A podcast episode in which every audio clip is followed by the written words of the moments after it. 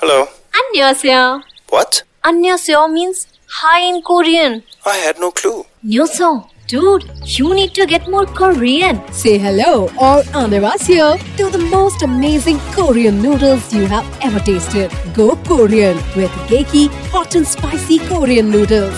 Great tasting Korean flavors at just rupees 49. Try today. Geki Korean noodles. Can't get more Korean.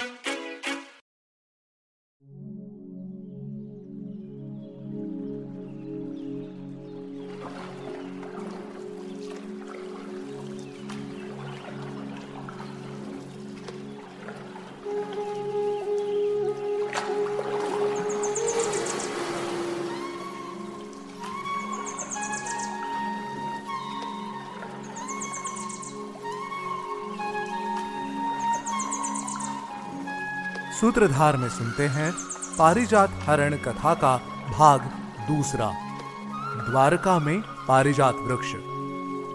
इस कहानी के पहले भाग में हमने जाना कि किस तरह नारद मुनि के द्वारका आने पर एक के बाद एक कई घटनाओं का क्रम बंधा, जिस कारण श्री कृष्ण ने सत्यभामा को अमरावती से पारिजात वृक्ष लाने और उसे सत्यभामा के बाग में लगाने का वचन दिया। श्री कृष्ण की पारिजात हरण लीला के इस भाग में हम जानेंगे कि श्री कृष्ण किस तरह अपने वचन का पालन करते हैं। श्री कृष्ण से विदा लेकर नारद मुनि महादेव की प्रतिष्ठा में इंद्र द्वारा स्वर्गलोक में आयोजित एक समारोह में गए। नारद मुनि अन्य देवों, गंधर्वों, अप्सराओं और देवर्षियों के साथ मिलकर उमा महेश्वर की आराधना करने लगे। जब समारोह का अंत हुआ और सभी अतिथि अपने अपने लोकों में प्रस्थान कर गए। तब नारद मुनि सिंहासन पर बैठे इंद्र की ओर गए। इंद्र ने नारद मुनि को प्रणाम किया और अपने समीप एक स्थान पर बैठने का निमंत्रण दिया। हालाँकि नारद मुनि ने खड़े रहकर ही कहा, देवराज, आज मैं श्री कृष्ण का दूध बनकर आपके समक्ष आया हूँ। मैं द्वारकापुरी से आपके लिए उनका एक संदेश लेकर यहाँ उपस्थित हुआ हूँ। ये सुनकर देवराज इंद्र अत्यंत प्रसन्न हुए और बोले, ये तो बहुत ही उत्तम है। अब बिना किसी विलंब के मुझे वो संदेश बताओ। आज बहुत दिनों बाद उन्हें मेरी याद आई है। नारद मुनि ने इंद्र को द्वारका की यात्रा और श्री कृष्ण तथा सत्यभामा के साथ हुए पुण्यक व्रत के वार्तालाप के विषय में बताया और कहा देव माता अदिति और इंद्राणी शची के पुण्यक व्रत के विषय में जानने के बाद देवी सत्यभामा भी इस व्रत का पालन करना चाहती हैं और आपके अनुज ने उन्हें ये वचन दिया है कि वो उनकी इच्छा पूर्ति हेतु पारिजात वृक्ष लेकर आएँगे। नारद मुनि ने देखा कि इंद्र के भाव बदल रहे हैं तो वो आगे बोले, बस इसी कारण मैं आज केशव का दूत बनकर आपसे निवेदन करने आया हूँ कि आप पारिजात वृक्ष को द्वारका भेज दीजिए और देवी सत्यभामा का व्रत पूर्ण होने दीजिए। समस्त प्रकार के अनुष्ठान करने के पश्चात श्री कृष्ण स्वयं पारिजात वृक्ष को अमरावती ले आएँगे। देवर्षि ने आगे अपनी राय बताते हुए कहा, मैं चाहता हूँ कि आप उपेंद्र का ये निवेदन स्वीकार करें ताकि धरतीवासी भी दैवीय पारिजात वृक्ष की उपासना करके लाभ ले सकें, जो कि अभी मात्र स्वर्गलोक तक ही सीमित है। नारद मुनि की बात सुनकर देवराज ने उन्हें अपने समीप बिठाया। जैसे ही देवर्षि ने अपना स्थान ग्रहण किया, देवराज बोले हे ऋषि श्रेष्ठ, मुझे अपने अनुज की सूचना प्राप्त करके अत्यंत हर्ष हुआ। कृपया उन्हें बताइए कि उन्होंने धरती पर इंसानियत के लिए इंसान के रूप में जन्म लिया है।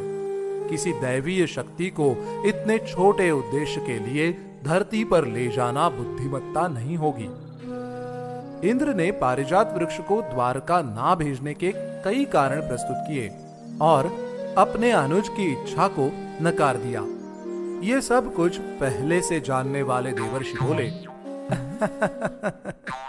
देवेंद्र, मैं आपकी भलाई के लिए ही ये सब सलाह दे रहा था, जबकि मुझे आपका निर्णय पहले से ही ज्ञात था। मैंने माधव को भी ये बताया था।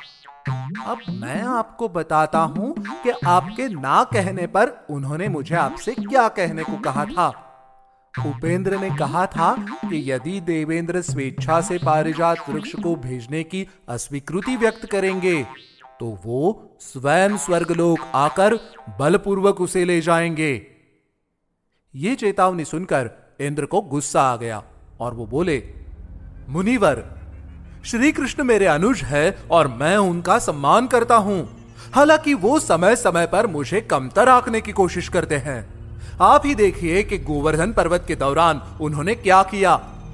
यदि मेरे अनुज होने के बाद भी उन्होंने मुझे चुनौती दी है तो अग्रज होने के नाते मैं भी पीछे नहीं हटूँगा।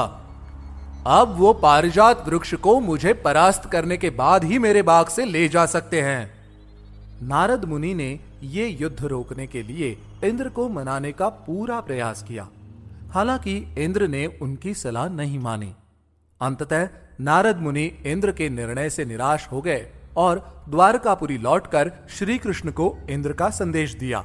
श्री कृष्ण नारद मुनि से बोले, मुनिवर, मैं सत्यभामा को वचन दे चुका हूँ और मैं अपने वचन से पीछे नहीं हट सकता। इंद्र से कहना कि कल मैं बलपूर्वक पारिजात वृक्ष को द्वारका लेकर आऊँगा और वो मुझे रोक नहीं पाएँगे।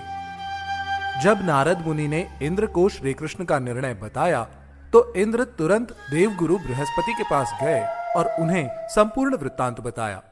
देवगुरु बृहस्पति ने इंद्र को उनसे सलाह लेने के पूर्व ये निर्णय लेने के लिए डांटा। उन्होंने सलाह दी कि इंद्र अपने पुत्र जयंत के साथ युद्ध के लिए तैयार हो जाए। इतने में वो इस समस्या की कोई उचित युक्ति ढूंढेंगे। फिर देवगुरु बृहस्पति क्षीरसागर के समीप कश्यप ऋषि के पास गए और उन्हें इस परिस्थिति के विषय में बताया। कश्यप ऋषि क्रोधित होकर बोले, ये युद्ध रोका नहीं जा सकता। ये सब महर्षि देव शर्मा के शाप के कारण हो रहा है। इस शाप से इंद्र को बचाने के लिए ही मैं आदिति के साथ प्रायश्चित कर रहा हूँ। हम दोनों अपने पुत्रों को ये युद्ध करने से रोकने का प्रयास करेंगे। देवगुरु बृहस्पति ने कश्यप ऋषि को बताया कि उनके तप करने का समय आ चुका है। कश्यप ऋषि ने देवगुरु को आश्वासन दिया कि वो हर संभव प्रयास करेंगे और महादेव की उपासना प्रारंभ कर दी। कश्यप ऋषि की आराधना सुनकर महादेव ने कहा, प्रजापति, मैं जानता हूँ कि आप मेरे पास क्यों आए हैं। आप चिंता मत कीजिए। जनार्दन पारिजात को अपने साथ ले जाएँगे, परंतु अंततः आपके दोनों पुत्रों के मध्य मधुर संबंध हो जाएँगे। इंद्र को देवशर्मा ऋषि के शाप के कारण पराजय का सामना करना होगा। मैं आपको और देवी अदिति को सलाह देता हूँ कि आप इंद्रलोक की ओर प्रस्थान करें। महादेव से आश्वासन पाकर देव माता अदिति और कश्यप ऋषि इंद्रलोक की ओर चले गए। अगले दिन सूर्योदय के साथ ही श्री कृष्ण सात्विकी और प्रद्युम्न के साथ अपने रथ पर चढ़ गए और रैवतक पर्वत की ओर बढ़े। वहाँ पहुंचकर श्री कृष्ण ने अपने सारथी दारुक से प्रतीक्षा करने के लिए कहा और गरुड़ का आह्वान किया। गरुड़ पर आरूढ़ होने के बाद वो तीनों नंदनवन की ओर बढ़ने लगे। नंदनवन में ही दैवीय पारिजात वृक्ष की उपस्थिति थी। जैसे ही प्रद्युम्न और सात्यकी ने बड़ी आसानी से रक्षकों को पराजित किया श्री कृष्ण बाग के अंदर आ गए। श्री कृष्ण ने पारिजात वृक्ष को उखाड़ा और गरुड़ पर रख दिया। इतने में सभी रक्षक भागकर इंद्र के पास गए और उन्हें श्री कृष्ण के आगमन की सूचना दी। इंद्र अपने पुत्र जयंत और मित्र प्रवर को साथ लेते हुए ऐरावत पर सवार होकर श्री कृष्ण का सामना करने के लिए चल पड़े। श्री कृष्ण ने इंद्र को देखकर कहा देवराज, मैं आपकी भाभी की इच्छा पूर्ति हेतु ये दैवीय वृक्ष लेकर जा रहा हूँ। इंद्र युद्ध के लिए तैयार थे, इसलिए बोले, केशव, मैं युद्ध के बिना ये वृक्ष कदापि नहीं ले जाने दूँगा। आप मुझसे छोटे हैं, अतः पहले मैं हमला नहीं करूँगा। अब आओ और मुझ पर अपनी कौमुदी की गदा से प्रहार करो, जिससे मैं उसका जवाब दे सकूँ। इंद्र की बात सुनकर श्री कृष्ण ने ऐरावत पर बाणों की वर्षा कर दी। इसके उत्तर में इंद्र ने भी गरुड़ पर कई बाण छोड़ दिए। जब इंद्र और श्री कृष्ण आपस में बाणों से युद्ध कर रहे थे, उस दौरान प्रद्युम्न की जैन से और महाबली सात्विकी की प्रवर से भिड़ंत हो रही थी। जब प्रवर ने गरुड़ पर सहस्रों की संख्या में बाण छोड़े तो सात्विकी ने कहा, हे ब्राह्मण योद्धा, हम यदुवंशी ब्राह्मणों की हत्या नहीं करते हैं। सात्विकी की बात सुनकर प्रवर ने उत्तर दिया, हे शिनिपुत्र, मुझ पर हमला करने में मत झिझको। मैं जमदग्नि के पुत्र का शिष्य हूँ और तुम चाह कर भी मेरी हत्या नहीं कर सकते। हालाँकि ये युद्ध ससम्मान जारी रहा और स्वाभिमान का ये युद्ध भयानक रूप लेता गया, क्योंकि कोई भी पीछे हटने के लिए तैयार नहीं था। दोनों पक्ष बिल्कुल एक समान थे, इसलिए सभी को एक दूसरे के दैवीय अस्त्रों की काट मालूम थी। इन दैवीय अस्त्रों के प्रभाव से स्वर्ग कंपित हो उठा। युद्ध में एक क्षण ऐसा भी आया जब गरुड़ ने ऐरावत पर धावा बोल दिया, जिससे ऐरावत पारियात्र नामक एक पर्वत पर पृथ्वी की ओर गिर गया। इंद्र से अपने प्रिय हाथी की ये दशा देखी नहीं गई और वो भी पृथ्वी की ओर बढ़ने लगे। श्री कृष्ण गरुड़ पर बैठकर उनके पीछे गए। जब श्री कृष्ण ने देखा कि पर्वत गरुड़ का भार वहन नहीं कर पा रहे हैं तो उन्होंने प्रद्युम्न से रैवतक पर्वत जाकर दारुक को रथ के साथ लाने के लिए कहा। रावत के घायल हो जाने और सूर्य अस्त की स्थिति होने के कारण दोनों पक्षों ने रात्रि युद्ध विराम लेने और अगले दिन सूर्योदय पर उसे जारी रखने का निर्णय लिया। इंद्र ने पुष्कर के समीप खेमे को रोकने का निश्चय बनाया जबकि श्री कृष्ण प्रद्युम्न और सात्यकी पारियात्र के निकट ही रुके। वहाँ श्री कृष्ण ने एक शिवलिंग स्थापित किया और पारिजात वृक्ष के पुष्पों से उसकी पूजा की। श्री कृष्ण की उपासना से प्रसन्न होकर महादेव वहाँ प्रकट हुए और उन्हें इंद्र के विरुद्ध जयी होने का वरदान दिया। महादेव ने श्री कृष्ण द्वारा स्थापित शिवलिंग को विल्वेश्वर नाम देकर उसे पवित्र किया। अगले दिन इंद्र और उपेंद्र दोनों युद्ध के लिए अपने रथों पर सवार हो गए। दोनों पक्षों ने एक दूसरे के घोड़ों पर हमला आरंभ कर दिया और फिर श्री कृष्ण ने ऐरावत पर हमला किया, जबकि इंद्र ने गरुड़ को अपना निशाना बनाया। पूरी पृथ्वी इस प्रकोप से कांपने लगी और ऐसा लगने लगा जैसे पृथ्वी का अंत निकट है। सभी ऋषि पृथ्वी की रक्षा के लिए प्रार्थना करने लगे।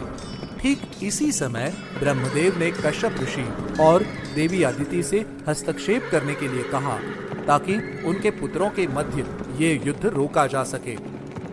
तब कश्यप ऋषि और देवी अदिति रथ पर सवार होकर इंद्र और उपेंद्र के रथों के मध्य आ गए। उन्हें देखकर इंद्र और श्री कृष्ण दोनों अपने अपने रथों से नीचे उतरे और अपने माता पिता को प्रणाम किया। देव माता आदिति ने दोनों के हाथ पकड़े और उनसे अपने अस्त्रों का त्याग करने के लिए कहा, जिससे ये अर्थहीन युद्ध समाप्त हो जाए। इंद्र और उपेंद्र दोनों ने अपनी माता की बात मानते हुए अपने अपने अस्त्र त्याग दिए और स्वर्ग की ओर प्रस्थान किया। अगले दिन देवी अदिति ने श्री कृष्ण से पारिजात वृक्ष को द्वारका ले जाने के लिए कहा और सत्यभामा के पुण्य व्रत के पश्चात वृक्ष को वापस नंदनवन लाने के लिए भी कहा। शची ने श्री कृष्ण की सभी रानियों के लिए उपहार भेंट किए। इसके बाद श्री कृष्ण ने इंद्र और शची को धन्यवाद कहा और पारिजात वृक्ष लेकर द्वारका आ गए। श्री कृष्ण ने उस दैवीय वृक्ष को सत्यभामा के बाग में लगा दिया। सत्यभामा ने पुण्य व्रत का पालन किया और श्री कृष्ण को वृक्ष से बांधकर नारद मुनि को भेंट करने की प्रथा पूरी की। नारद मुनि ने प्रसन्नता पूर्वक ये उपहार स्वीकार किया और सत्यभामा से एक गाय और बछड़ा लेकर पहले दिए दोनों उपहारों को लौटा दिया। पारिजात का दैवीय वृक्ष एक वर्ष तक सत्यभामा के बाग में रहा और फिर इंद्रलोक वापस चला गया।